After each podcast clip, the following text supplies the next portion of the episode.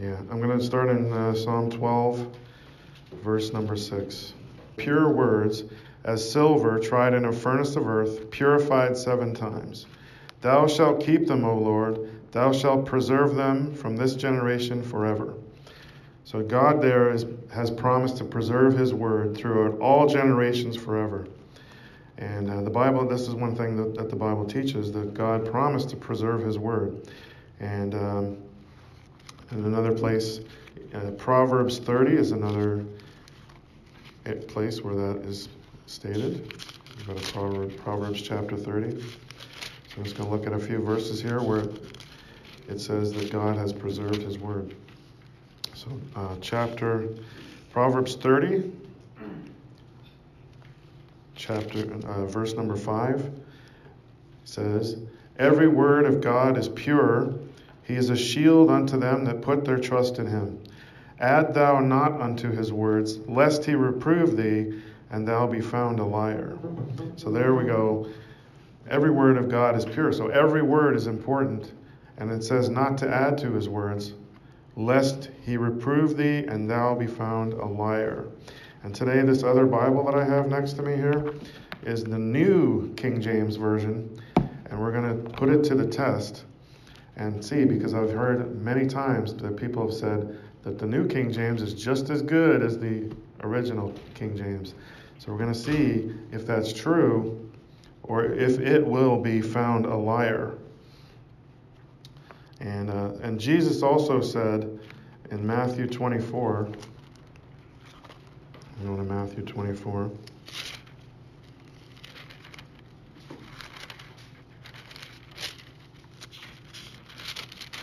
Verse 35 Heaven and earth shall pass away, but my words shall not pass away. And he said it three times in the Gospels Matthew and Mark and in Luke. There's a similar verse where it says, Heaven and earth shall pass away, but my words shall not pass away. And also in Matthew chapter 5, let's go back a few pages here. Matthew chapter 5, verse 18 says, For verily I say unto you, till heaven and earth pass, one jot or one tittle shall in no wise pass from the law till all be fulfilled. So jot and tittle is like a crossing of the I, a dotting of the I, or the crossing of a T. Down to that detail is going to be preserved. And then let's look at Luke chapter 16. Luke 16, verse 17 says, And it is easier for heaven and earth to pass than one tittle of the law to fail. So it's easier for the world to end and the universe to be destroyed than even one word or one you know period in the, in the Bible to be destroyed. Right? It won't happen. It will be preserved forever. Right? And um, but the Bible also teaches that though His word is going to be preserved, that there are pe- there are people that will corrupt the word of God. And the first Bible corrupter we see in the Bible is in Genesis chapter 3. Genesis 3.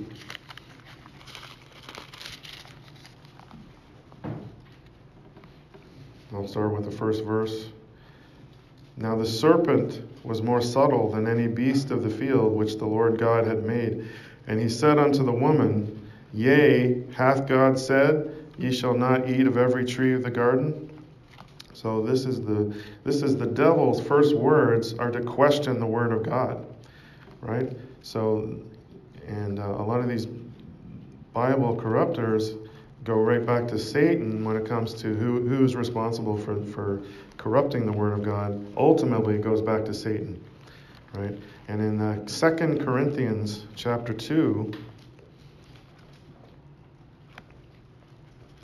2 Corinthians 2,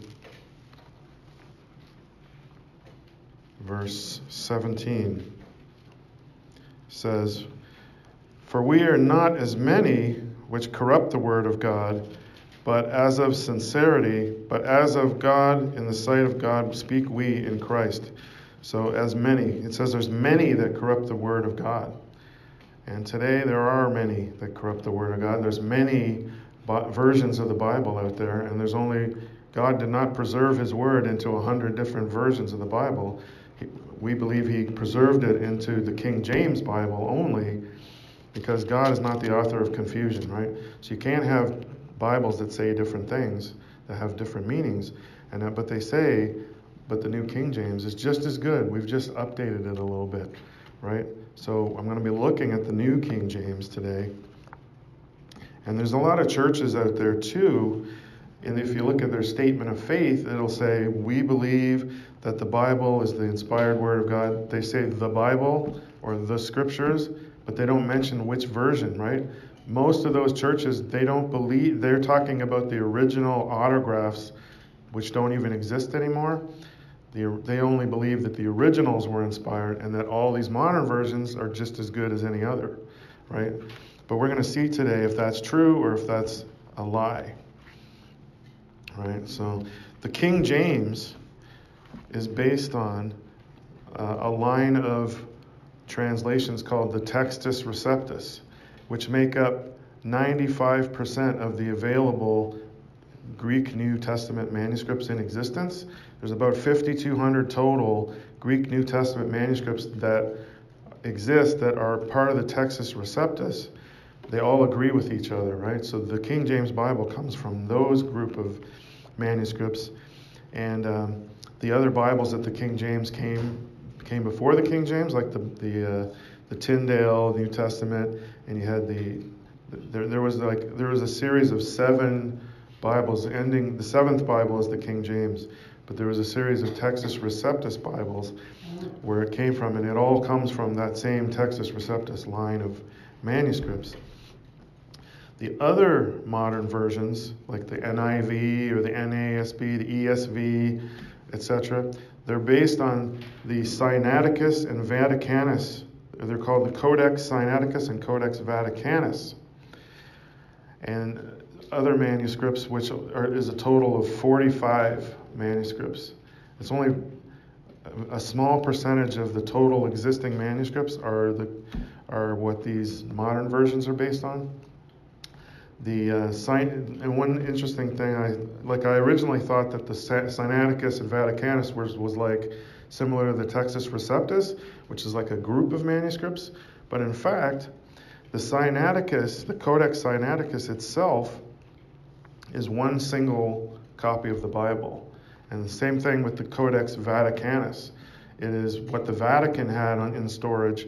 It's one Bible, right? So a lot of these Bibles are using only one two Bibles, the Sinaiticus and the Vaticanus, because those two Bibles don't agree with each other. They, they have different pieces of it missing, so they have to put them together to get a full Bible out of it. So that is why they use the Sinaiticus and the Vaticanus to get one Bible. But even those two Bibles don't don't agree with each other on everything. There's there's contradictions between them. Um, the Sinaiticus. There's some history on the Sinaiticus. Uh, I was I've been reading this book called "Is the World's Oldest Bible a Fake?" It's by uh, David Daniels. He works for Chick Publications, and it's a good book. Um, he appears to be preach. He appears to be a believer of the correct gospel as well, and he he tells us about what where the Sinaiticus came from, right? So I'm just going to quote from that book about. There's a story about where this where they got the Sinaiticus from that is taught in universities, seminaries, and even even churches. So this is the common story that they tell about it. It says supposedly a world-renowned text collector and Greek expert, Constantine von Tischendorf, discovered in a waste bin destined for the fire a number of Greek parchment uh, sheets older than any he had ever seen.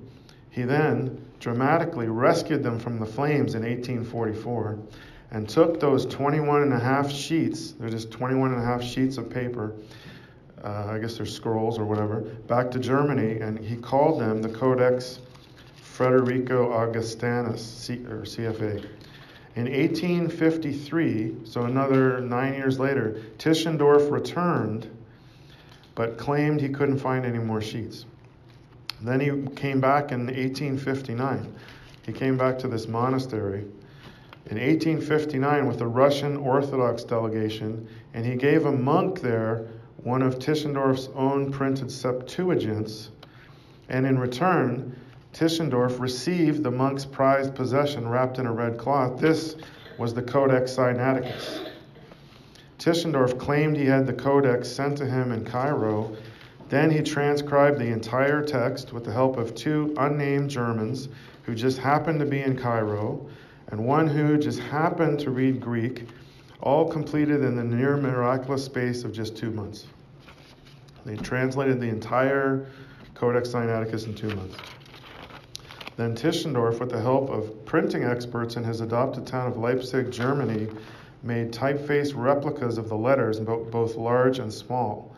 He decided which words should be in the text and which should be in footnotes, and prepared and published all but the CFA, which was those original 21 and a half sheets, for grand exhibition in 1862. As a result, Tischendorf received numerous accolades, commendations, and honoring compliments, including by the Pope himself. After that, the Pope, with his Jesuit Cardinal Mai, invited Tischendorf to see the grand prize of the Vatican, Codex Vaticanus, which Tischendorf transcribed and printed in 1867.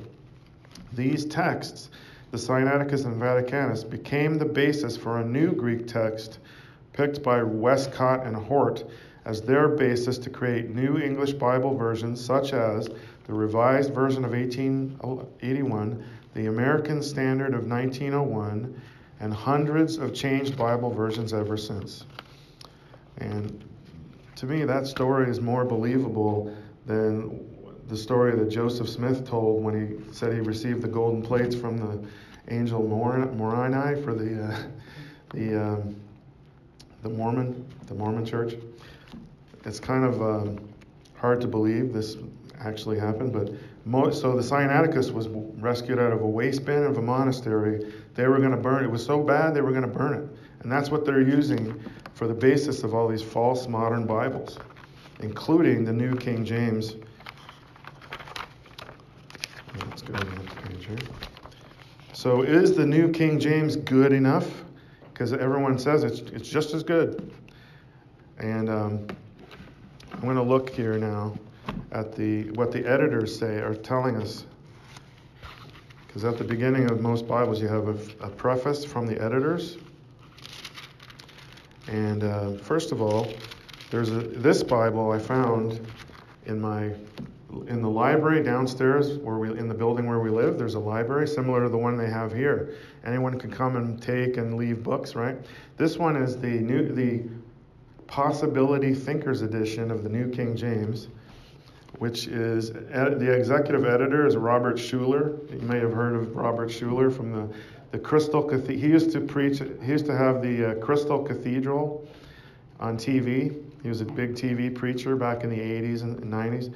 And uh, yeah, so this, this came from his ministry, the Special Hour of Power edition. so, like they, they would say, you know, if you donate $50 to the ministry, then we'll send you one of these type thing, right?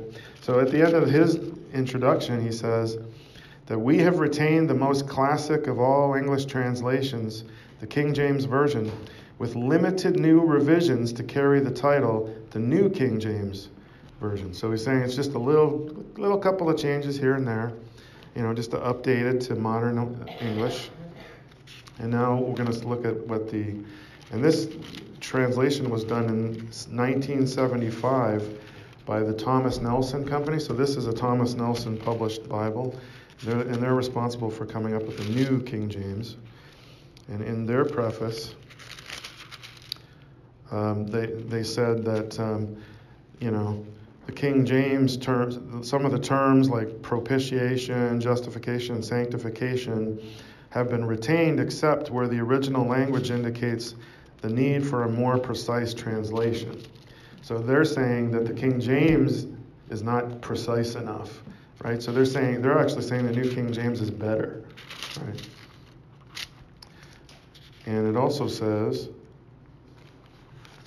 they all they go on about which text, the Greek text, and they said they, uh, they, they realize that there's these other Greek texts called the Sinaiticus and Vaticanus, but there's a big controversy over them, so you know people are, don't like them, and they often disagree with one another.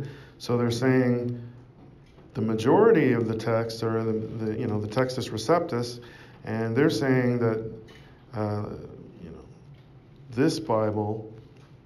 They're saying that uh, this New King James New Testament has been based on this received text, thus perpetuating the tradition begun in William, by William Tyndale in 1525 and continued by the 1611 translators in rendering the authorized version. But important textual variants are recorded in the footnotes. So they're saying that they used the Textus Receptus only to produce this translation, but there's footnotes all over the Bible that point to the Codex Sinaiticus and Vaticanus, right? So you'll be reading along, you'll see a little footnote, and it'll say, you know, the uh, the best, the oldest manuscripts say this. You know, it'll it'll say something, right? And it'll have it'll tell you what the other versions say, basically, right? So let's see. This here looks like a Bible, but I believe it is a counterfeit Bible. And the worst counterfeits, the best counterfeits, are going to be very similar to the original with only a few minor changes, right? So the changes in the New King James are less changes than you'll see in most modern versions. It'll be trying to be as close to, as they can to the original to try and trick people into using this instead. And um, they even come out with a parallel Bible the King James, New King James Parallel Bible, and on the back cover of the Bible, where it tells you what it's all about, it says, This is the perfect Bible for those who are looking for a new modern translation to come to transition from the King James to a modern version. So it's sort of like this is like an intermediate version. They want you to come off the King James into here, and then from here you can go to the NIV, the ESV, and other other Bibles because they agree with this, right? So they're trying to get people off of the King James, right? So let's look. So the one one of the main changes they've they've made in all the other uh, modern versions is that they you know the, where it says the, they have these the these the thous the these and the thous everyone's complaining oh, I don't like the these and the thous and the the word ye right only the King James has those the the thee thou and ye's right and it's a, but the problem is you cannot have a, a perfect translation without those words because the thee and thou are singular, but ye is plural, right? So if you replace thee, thou, and ye, they're all replaced by one word, you, right? So if you replace thee and thou with you, or ye with you, you're losing all the precision that you have with the thee the thou and the ye, because you know thee and thou is singular, Ye is plural, and it's always talking about a group of people when, when you see ye, right? All of those are translated to the word you, so you're losing a lot of information right off the bat, right? Which all modern versions do, right? They all lose that. So, for example, in John chapter 3, I'm just going to go to John chapter 3 and here in the New King James. You can go to it in your King James and we'll see what it says here. John chapter 3.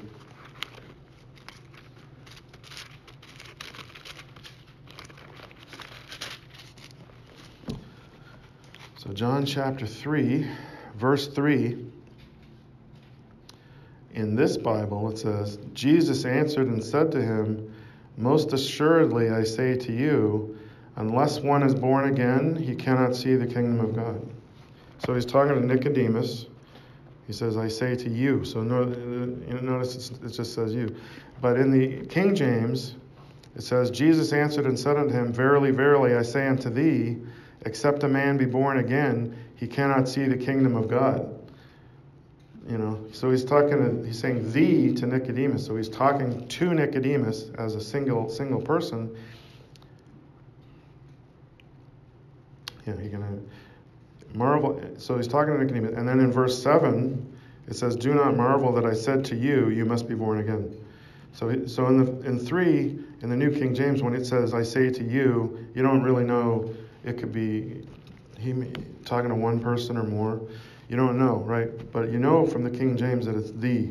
So you're talking just to Nicodemus. But then in verse 7 it says, Marvel not that I said unto thee, ye must be born again, right? So he's talking to Nicodemus, but he's saying ye. Whereas in the New King James it says, Do not marvel that I said to you, you must be born again. So you don't know. From that, you don't know who he's talking. You think he's just talking to Nicodemus there, but in fact, he's talking to everybody. Ye must be born again. That's plural. It means he's talking to everybody reading the Bible, saying everyone must be born again, right? And in verse 11, it says, in the King James, it says, Verily, verily, I say unto thee, we speak that we do know and testify with that we have seen, and ye receive not our witness. Whereas in the New King James, it says, Most assuredly I say to you, we speak what we know and testify what we have seen, and you do not receive our witness. So it leads you to believe he's just talking to Nicodemus there, but he's really talking about all the Pharisees, because Nicodemus was a Pharisee, right? He's talking, he's saying ye. So more than one person are not receiving his witness. So it's more precise, the King James, right? And then uh, there's another example of this in Exodus chapter 16. Let me go to Exodus 16, where God is talking to Moses.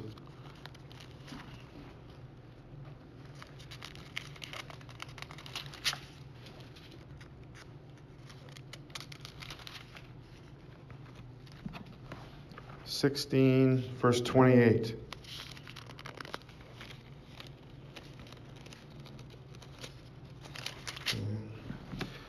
get to it in this.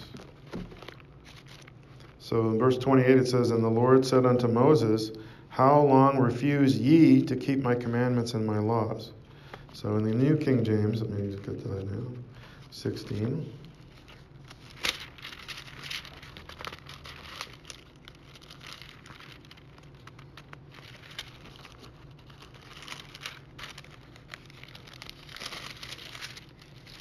Verse 28 the New King James says, And the Lord said to Moses, How long do you res- refuse to keep my commandments and my laws? So, and David Daniels, to, the guy that wrote the book, told a story about this where his son came to him and said, Dad, why is God mad with Moses here? And because his son was using the New King James. Because it says, How long do you refuse to keep my commandments? But in the King James, it says, How long refuse ye to keep my commandments? He's talking to all of Israel. He's not just talking only to Moses. He's not talking to Moses. He's talking about all of Israel there, so, which makes more sense, right? Because they weren't, they were refusing to keep the keep the commandments and the laws, right? So it's you're losing a lot. You, you can be, you know, misled just by the these and the nows are not there, right? So that, but that alone, you know, the people that like the New King James, they're going to say, well, you know, we could figure it out. We can figure it out from the context if he's talking to one person or more, right?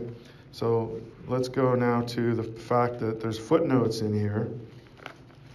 And I'm going to get, get to an example of where there's a footnote. Matthew 7, or no, Matthew 17.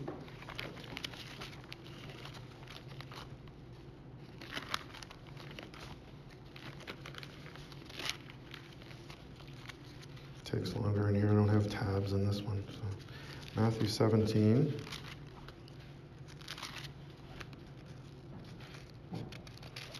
Verse 21. Now, Jesus is talking to the disciples. The disciples are asking why they couldn't cast out a demon, right? And, um, yeah, let me go to that here too. Matthew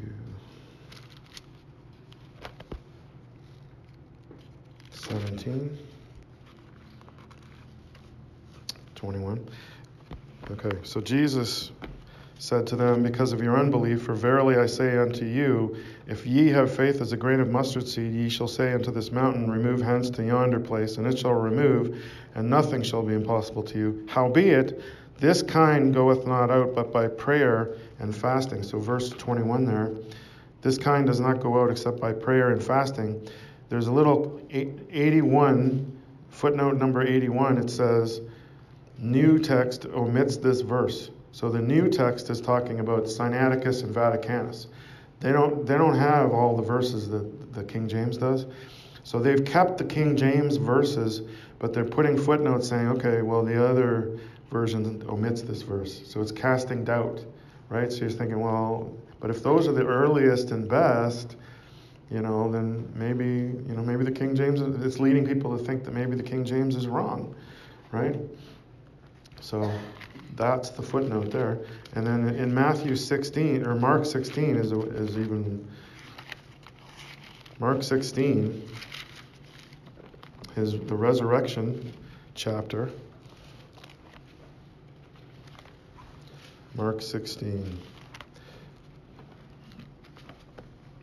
Okay, so in the King James, Mark 16 has, and it also has the, the Great Commission is in there as well. So it's 20 verses, right?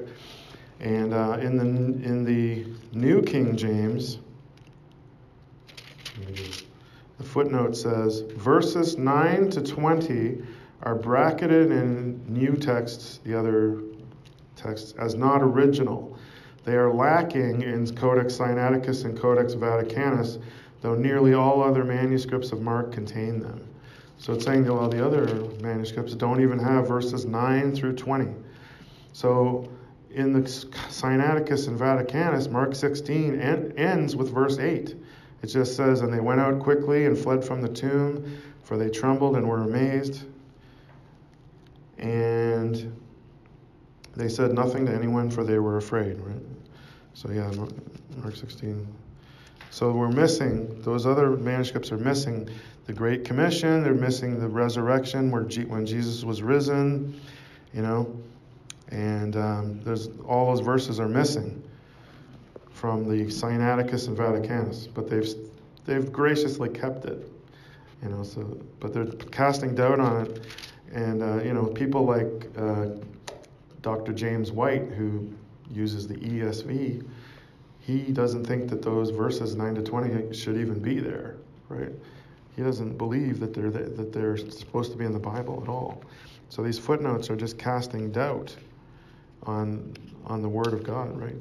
It's causing people to doubt the King James version when they see these footnotes. So if we go to Luke 9.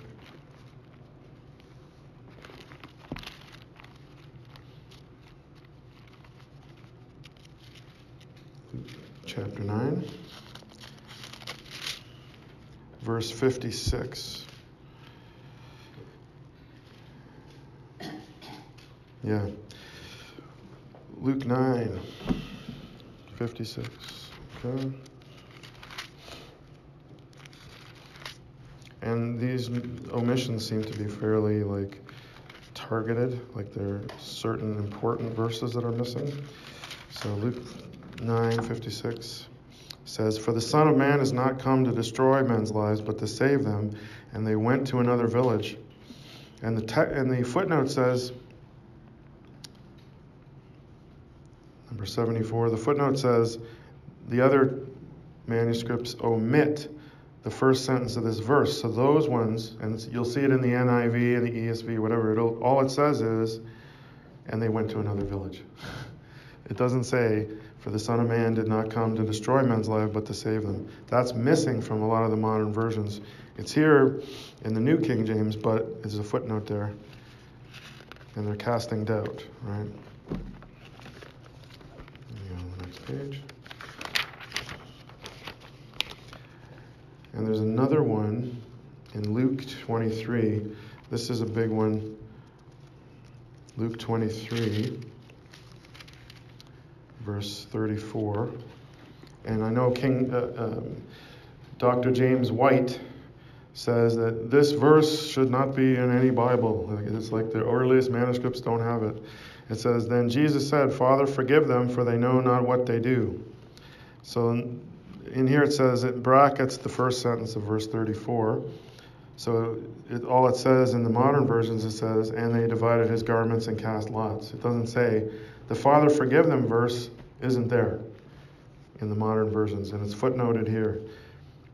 So, oh, did he really say that? James White doesn't think so, but the King James Bible has it. All right, so Acts 8, version, uh, verse 37. In Acts 8. This is important salvation verse. That they're casting doubt on here. So Acts 8, 37. Uh, 36, this was when Philip was uh, preaching to the eunuch, the Ethiopian eunuch. And he said in 36 it says, And they as they went on their way, they came unto a certain water, and the eunuch said, See, here is water, what doth hinder me to be baptized? And Philip said, If thou believest with all thine heart, thou mayest. And he answered and said, I believe that Jesus Christ is the Son of God. So the footnote to verse 37 where is that? It's here. Says the other the other manuscripts omit this verse. So verse 37 is missing from a lot of the modern versions. So all it says is, See, here is water. What doth hinder me to be baptized? And they skip verse 37, and then they go to verse 38. And he commanded the chariot to stand still, and they both went down into the water, both Philip and the eunuch, and he baptized him. So you're missing the part where it has to be a believer's baptism, right? In the modern versions, it seems like it could be any, nothing's hindering him to be baptized. He doesn't have to believe, according to that, like according to the modern versions, you know. And, and the New King James has it, but they're casting doubt by saying that the other, the other manuscripts are missing this verse. So, there's another similar type of footnote in here, which is where they've made the changes in the New King James, and then but then the footnotes show the original, what the what what it used to say. So that's uh, First Chronicles chapter 20.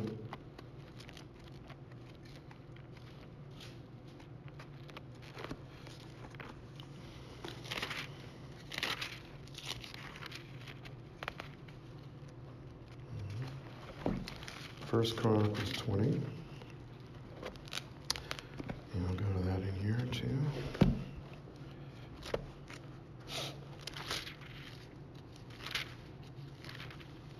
Okay, So verse, it's verse 3. Uh, is it verse 3? Yeah, 20, verse 3. Okay, yeah, I got the wrong one. Okay. Says, And he brought out the people that were in it, and cut them with saws, and with harrows of iron, and with axes. Even so dealt David with all the cities of the children of Ammon. And David and all the people returned to Jerusalem. So in the New King James, it says, And he brought out the people who were in it, and put them to work with saws, with iron picks, and with axes. So David did to all the cities of the people of Ammon. And so he put them to work in the New King James, but it then it has a footnote where it says the Septuagint reads cut them. And also the King James says cut them with saws. So there's a big difference there. Either he, did he cut them in half or did he put them to work? Seems like David's a little bit being a little bit more generous over in the New King James, right? Because he's not killing people. In here, he's just putting them to work. so it's quite a difference there. Uh, and they and, and they, they claim that this is coming from the Textus Receptus. Oh, but the Septuagint says cut them, you know. So it's they're sort of lying to you there, um, because that's not coming out of the Textus Receptus. It's coming from the modern versions. And in the other verse I found, which is Proverbs chapter 18,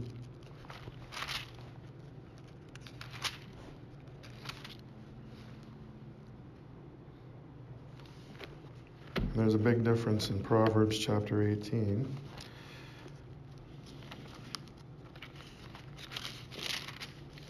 Verse 8 it says, The words of a talebearer are as wounds, and they go down into the innermost parts of the belly. And the New King James says, The words of a talebearer are like tasty trifles, and they go down into the inmost body. So the King James says, The words of it is as wounds, but the New King James says tasty trifles. It's quite a difference there in meaning, right? So the talebearing is like gossiping, right? So the King James says they're like, it's not good, it sounds like they're making gossip something that you want to do, making it a ta- you know you like to hear the gossip. It's like a tasty trifle, right? And it says you know a Jewish tradition reads wounds. So saying the Jewish tradition says it says wounds, but uh, you know they're claiming the Textus Receptus says tasty trifles, but if you compare it against the, the real King James, it's not that. It says wounds. You know, so they're outright lying to you about what you know what that verse says. And now, and so they're starting to get into the part where they're you know this outright lies, right? This is where they're trying to push this counterfeit version as the real thing. So there's no there's some verses that have no footnotes. They have changes in doctrinal. They have doctrinal changes, differences in meanings, right? This is where you find out the difference between the real thing and the counterfeit, trying to pass itself off as the real thing. So, one of those is in Genesis chapter 22. Genesis 22, verse 8.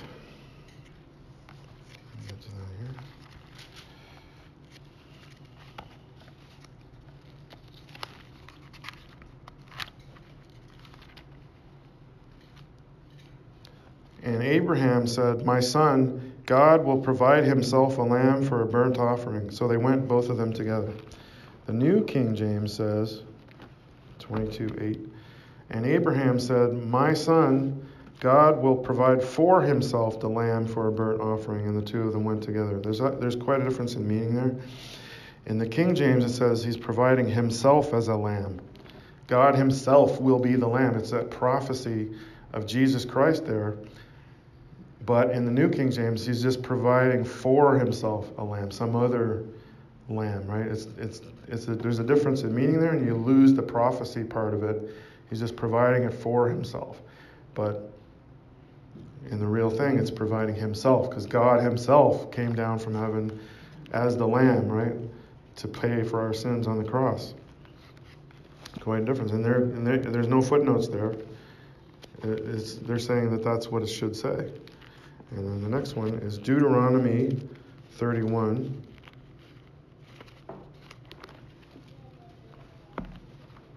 Verse 26. Deuteronomy 31, 26.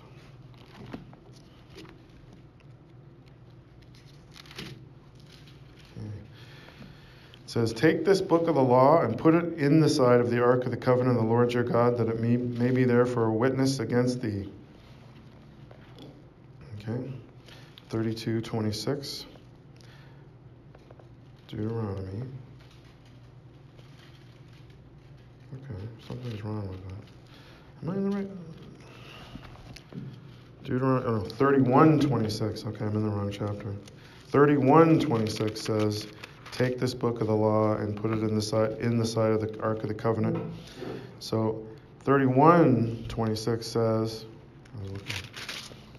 says, Take this book of the law and put it beside the ark of the covenant of the Lord your God, that it may be there as a witness against you.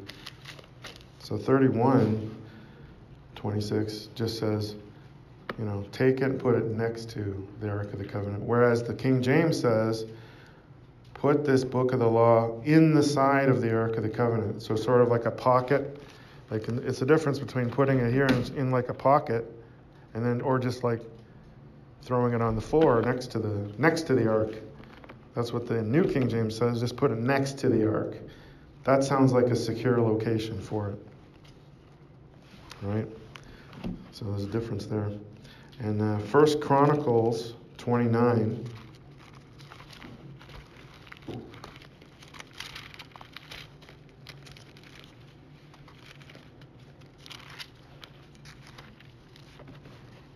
First Chronicles 29, verse 15.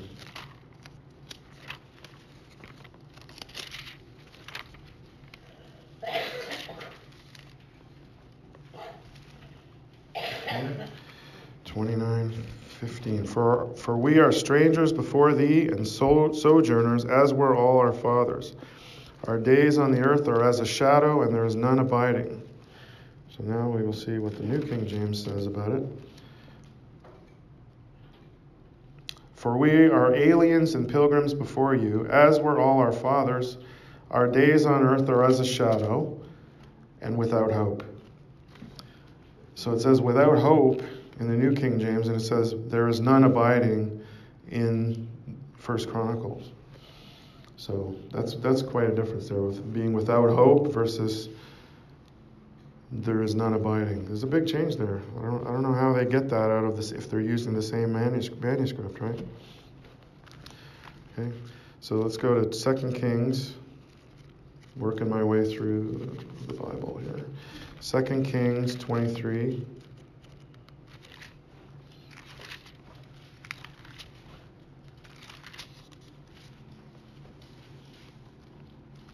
Verse 29. And this is where it actually has a outright error in history. Second Kings 23, 29. Okay. So this verse alone should discount the whole New, New King James altogether. Because if it's the perfect word of God, then it cannot have any errors in it. But I'm going to look here. I get to the verse here, 2 Kings 23.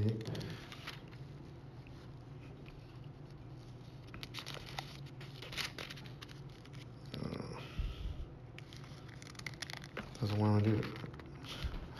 There's one page there. It does not want to do it. There we go. So it says in the King James, it says, In his days, Pharaoh Necho, king of Egypt, went up against the king of Assyria to the river Euphrates, and King Josiah went against him, and he slew him at Megiddo when he had seen him. So that's the King James. And in, the, in this one, the New King James, it says, In his days, Pharaoh Necho, king of Egypt, went to the aid of the king of Syria to the river Euphrates. And King Josiah went against him, and Pharaoh Necho killed him at Megiddo when he confronted him. So it's saying he went to the aid of the king of Assyria, but in the King James it says he went up against him.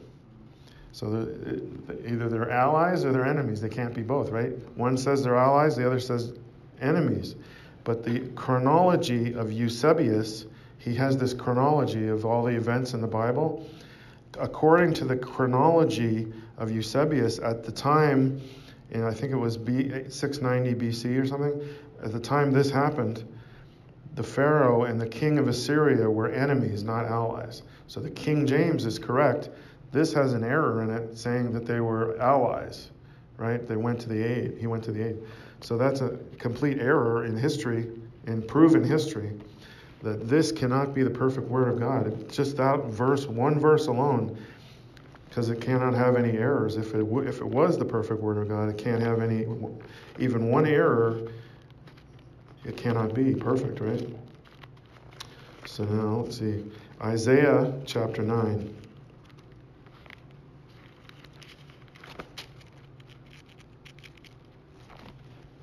So so far I don't think it's good enough. It's not as good. It's definitely not as good so far, and it's going to get worse. So, Isaiah chapter 9.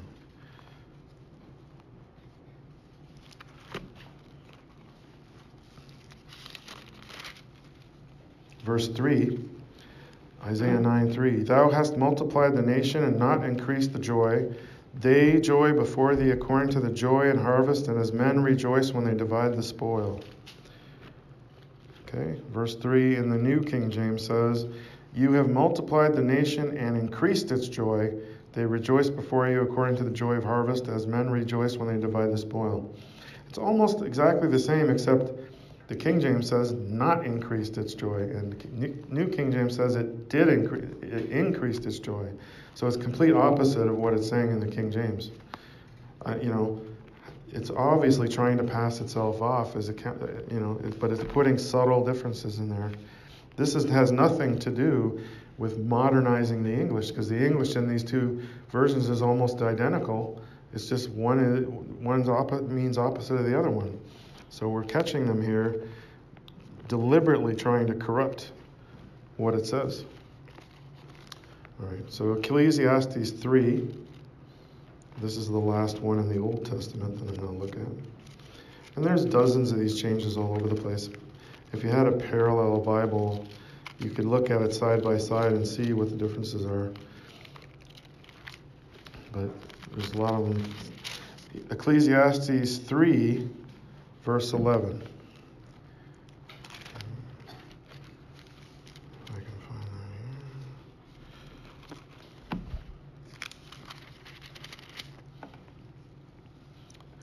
It says, He hath made everything beautiful in his time.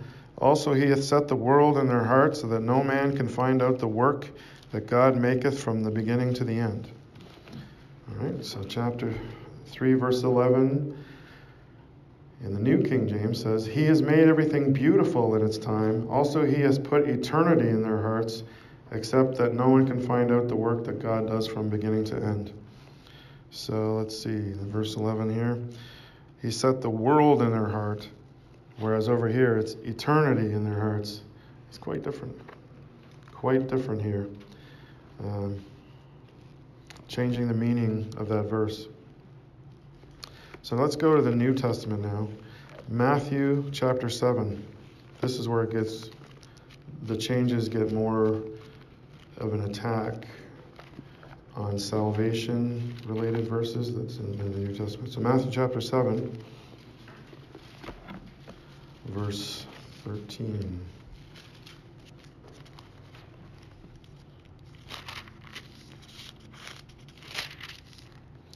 Matthew 7, uh, okay, so it says, verse 13 Enter ye in at the strait gate, for wide is the gate, and broad is the way that leadeth to destruction, and many there be which go in thereat.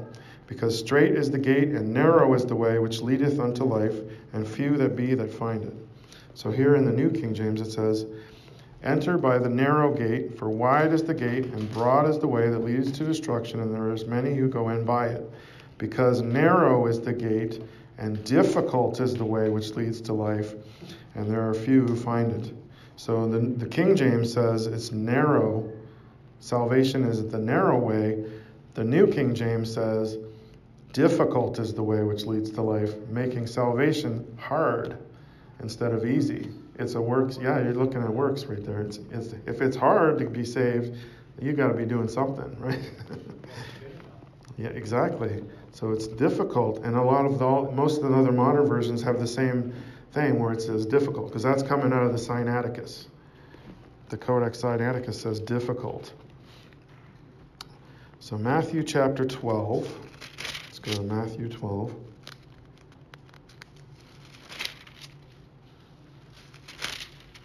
Matthew 12, verse 40, is something that the King James reveals, but the, this one does not reveal. There's some truth that it reveals, something that you miss when you have a modern version. So let me go to, is it Matthew 12? Yeah, Matthew 12, okay.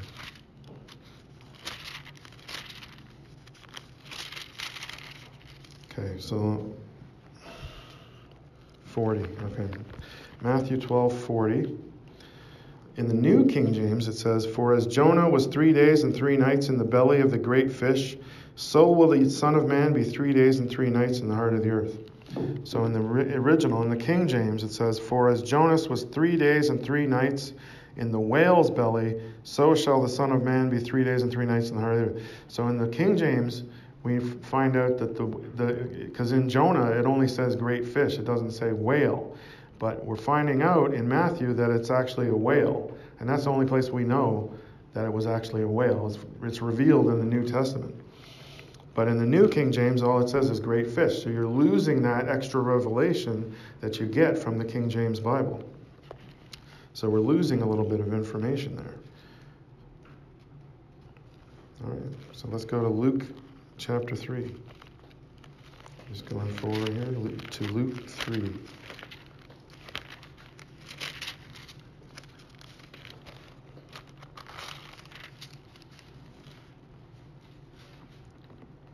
Luke 3, verse 14.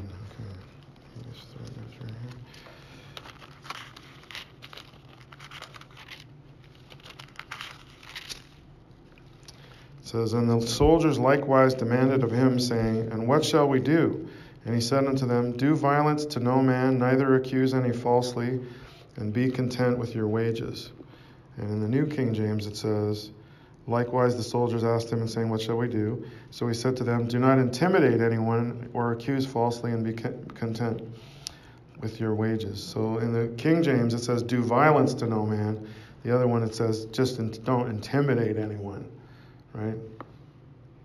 As long as you don't intimidate, you can you can do violence to them, right? yeah, it's different. All right, let's go to Acts chapter 3. Acts chapter 3, verse 26. There's an attack on the deity of Christ in this verse in the New King James.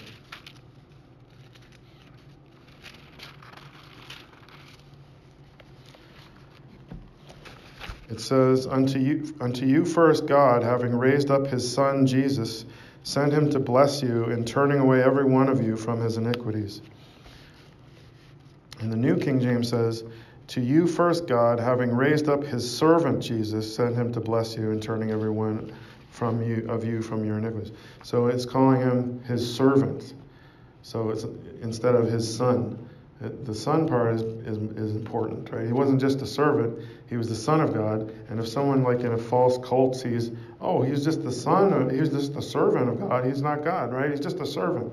So you can see where it leads some of these other groups and um, false cults to believe that he's not God, right? Because some people don't believe he's God at all, right? And uh, one of the uh, yeah, one of the salvation related verses is in 1 Corinthians chapter 1. This is one of the fingerprints of a counterfeit when you see the, the verse and, and what they're um, changing it to. 1 Corinthians chapter 1. Here it is.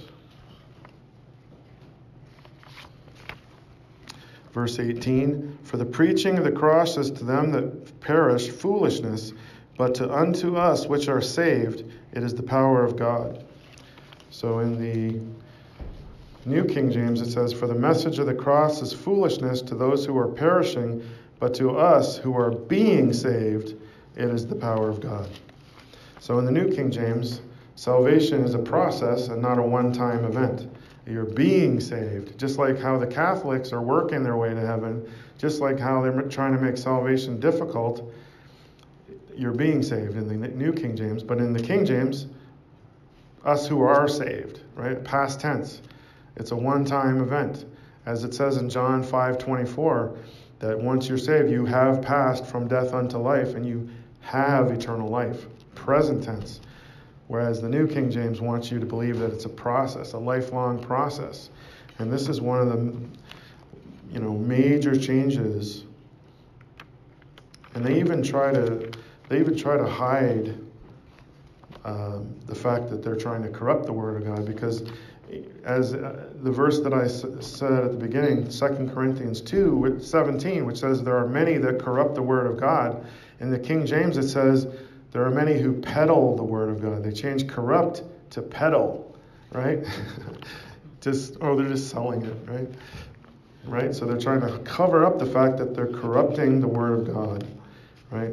So there's many of these changes that are not foot, footnoted. They're trying to pass it off as the real thing. So this, to me, means that it's a counterfeit. And as it said in, in um, Proverbs 30, Add not thou unto his words, lest he reprove thee and thou be found a liar. So we're finding that the New King James is a liar when it comes to some of these verses that they've made changes to. And they claim that it came from the Textus Receptus, but we know it did not. So in Revelation 22, and it's a very serious thing to change the Word of God, because in Revelation 22, there's a warning against doing that. It says, For I testify unto every man that heareth the words of the prophecy of this book. If any man shall add unto these things, God shall add unto him the plagues that are written in this book. And if any man shall take away from the words of the book of this prophecy, God shall take away his part out of the book of life, and out of the holy city, and from the things which are written in this book. This is you know, if you change the Word of God, that's proof that you were never saved to begin with because you can't lose your salvation, but nobody who's saved is going to make changes to the, to the Word. Otherwise, it's saying here, God shall take your part out of, the, out of the book of life. So if anyone makes a change, it's proof to me that they were never saved to begin with. Right? So let's see, Peter 123. And Peter, 1 Peter 123 says, being born again, not of corruptible seed, but of incorruptible, by the word of God which liveth and abideth forever. So we need to be saved by an incorruptible seed, not by an imperfect modern version that has all these changes in it, obvious salvation related changes to it. And, you know, the reason they're doing this too is they want a one world religion, right? So they have to get people off of the King James because the King James makes salvation a one time event, makes it easy, but the modern versions make it difficult and they're trying to say it's a process. So they need you to get off of the King James onto other modern versions, and this Gateway Bible, the New King James, is what they're using to do it. And I came across a, an article by Manly P. Hall. He wrote it in, eight, in 1944 he wrote an article in his one of his publications. Now he was an occultist. He was not a believer. He's bas- he's an occultist. He worships Satan basically. And what he's saying is that for the last hundred years, we've been trying to get people off that King James version because people think it's the infallible word of God. We got to get them away from that. And guess what came out a hundred years before he wrote that article? it was the Codex Sinaiticus. It came 100 years before Manly P. Hall. So Manly P. Hall was saying in order to have a one world religion, you need to get people out of that. You need to get them off the King James, right? They're trying to get you off of that. So if you think that the King James, that the modern versions of the King James are just as good, you're just falling into the trap that the, the devil is laying for everybody to try and get out of that and trying to get away from the truth, right? So we need to, like, you know, any time someone comes and tells you, well, the New King James is just as good, I say, no, it's not. Not just as good, it's a counterfeit. So we need to be aware that these counterfeits are out there, and there are many churches using them. Um, there are, you know, seminaries that are teaching it. The guy that wrote the book uh, is the oldest Bible um, by Chick Publications. Is the world's oldest Bible a fake? He thinks it's a fake, it's a forgery, and it's not even as old as what they claim. Because they claim it came from like, you know, 400 AD or way back, but he thinks that it was actually a modern forgery. So they're clearly trying to just lie to you, and it's not just as good, and I'll leave it at that.